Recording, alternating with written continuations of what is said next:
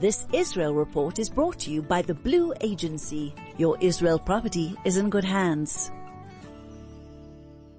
Owning properties in Israel can be a great investment, but challenging to manage if you're based abroad. The Blue Agency will manage every aspect of your property, finding and vetting tenants, maintaining your property and getting it rental ready, negotiating contracts and collecting rentals, reporting back to you regularly. The Blue Agency has built a reputation for trust and confidentiality over 20 years. The Blue Agency, your Israel property is in good hands. Contact us at www.theblueagency.com.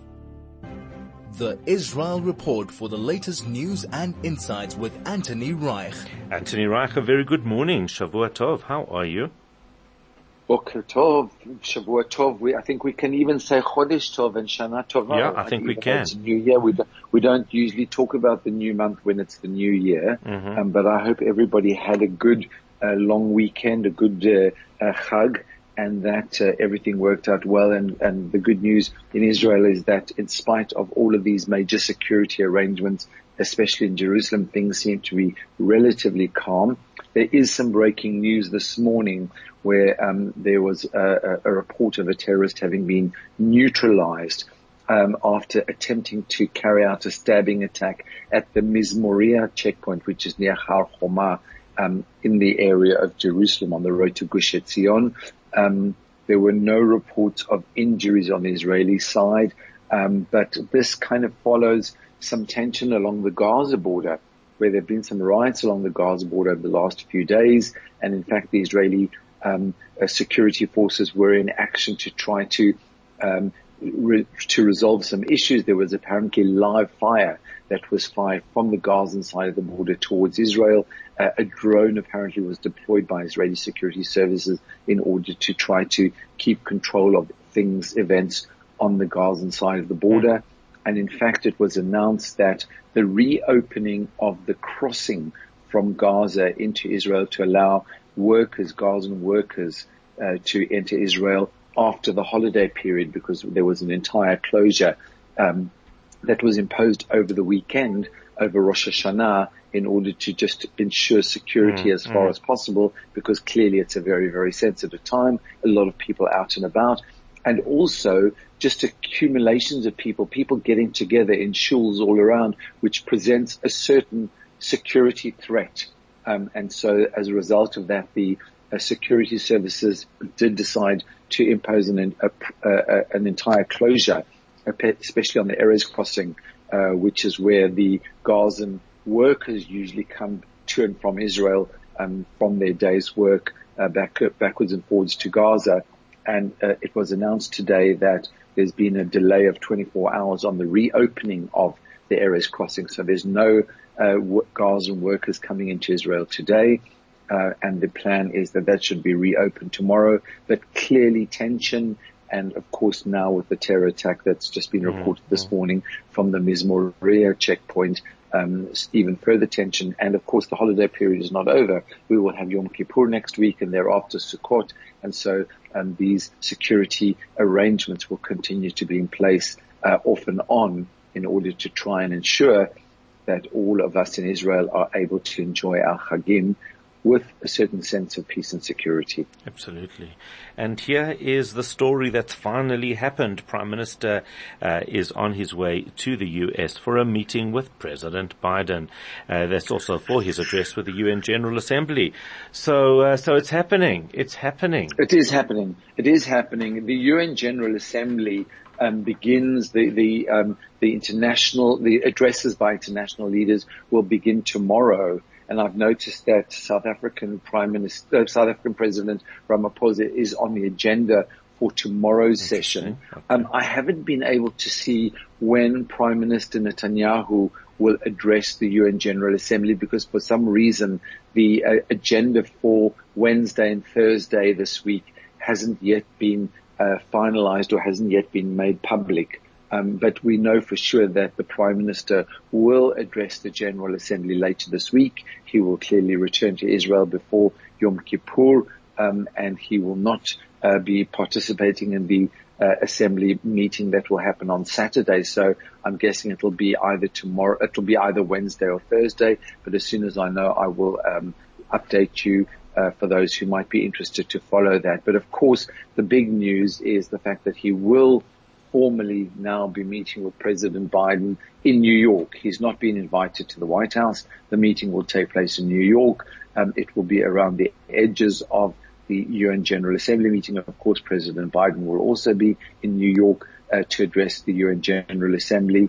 And um, it's interesting to have a look and see what the main items on the agenda for their meeting are. According to the reports that I have read, the main items on the agenda are Saudi Arabia, Iran, and the Palestinian issue, as well as judicial reform. Those seem to be at least what's being uh, made public the main items and that will be discussed between the two leaders. We do know that President Biden is doing this somewhat reluctantly. This doesn't seem to be a wholehearted, mm, mm. you know, let, yes, let's get together. This is a relatively kind of reluctant kind of meeting.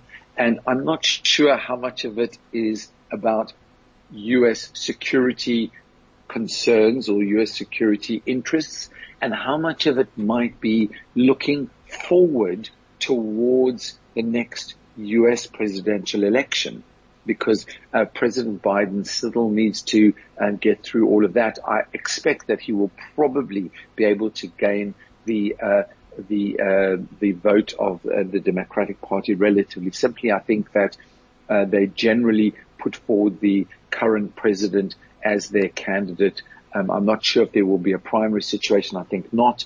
Um, but whatever it is, um, of course, he has to get through the next general election. And it's interesting now to think about how the Jewish vote in the United States might go, because once upon a time it was automatic that the Jewish vote wanted to see their candidate supporting Israel every step of the way. That was once mm, a certain mm. rhetoric in the yeah. United States. But these days, I'm not so sure that that's the situation because there is so much uh, uh, discussion and debate and, and lack of uh, agreement amongst U.S. Jews about how the United States should be responding to Israel in the current day and age. And in fact, it's interesting that ahead of the prime minister's departure to the United States last night, he immediately came out saying that the uh, protest movement in Israel is aligning itself with those Jews in the diaspora who are favoring Iran and the Palestinians. And he's kind of trying to link that all together to say the protest movement in Israel is really linking up with some of those anti-Israeli Jews, which there seem to be more and more of in the diaspora these days, maybe not so much in the local community in South Africa, but mm. when you look at US Jews, there is definitely a divide between those who support Israel come what may or with some thought having been given and those who are really anti-Israel for one reason or another. Um, and so the, the, the Prime Minister has really been trying to link people together. And of course it is his strategy and it has been his strategy already for some time to really label people. You know, anybody who opposes him has been labeled as a leftist and he's trying somehow to label the, the protest movement and try, trying to link them to anti-Israel elements around the world. So it's going to be very interesting to see what, how the US Jews will be responding to the prime minister and how they will be responding to the Israeli issue because the Israeli issue is clearly an election item in every single US election. So all of that is a background uh, behind the uh, meeting between President Biden and the prime minister, which is due to take place in New York later this week.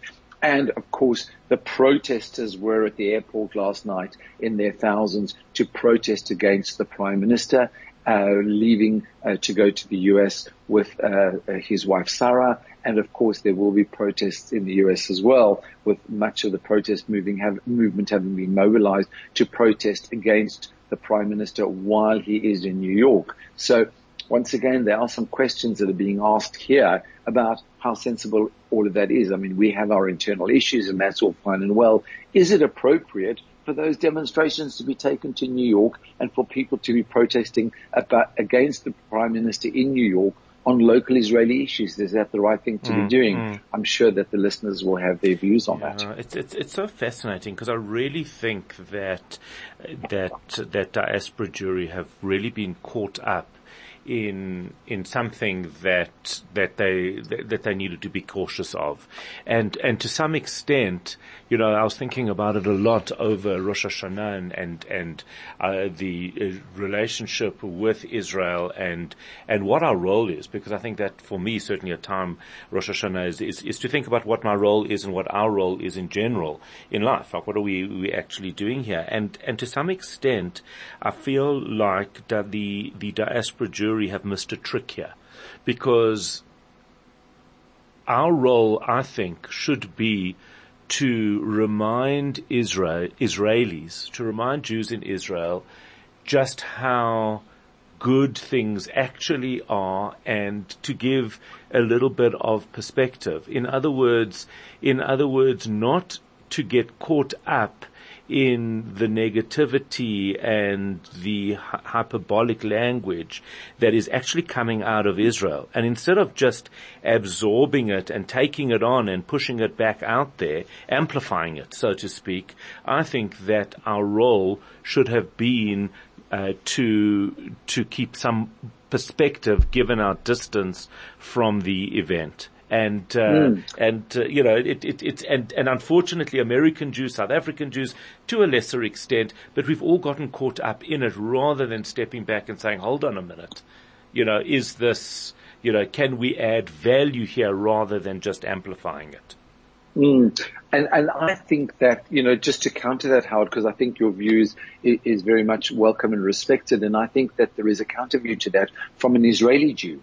Mm. And I think that Israeli Jews have missed a trick here in terms of their relationship with diaspora Jews, because what Israeli Jews have tried to do, or many Israeli Jews have tried to do, have, is to have dragged diaspora Jews into the local mm. Israeli mm. issue and to try to encourage people to take a, take, take a stand, mostly to take a stand against the current government. And I think that that is a mistake. And I think to try and dra- drag diaspora Jews into this internal debate is not the correct approach.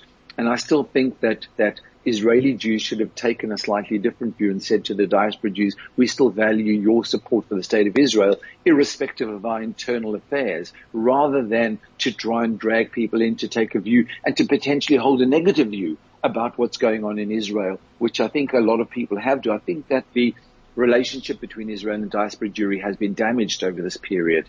And I think that that's a shame because it would be nice to be able to say to diaspora Jews, Israel is not a perfect place and there are a lot of issues, but there is a lot to support here. There is a lot to be grateful for and there's a lot of good which we would like you to continue to support. So rather than get involved in our internal debates, because it really is an internal debate, it is not I mean, there might be a discussion about the nature of the Jewish state, but I think that there is so much good in Israel that diaspora mm, Jews mm. can support. And I think we've missed a trick to try and um, a- attract that support and to try and encourage diaspora Jews to look at things in a slightly different way.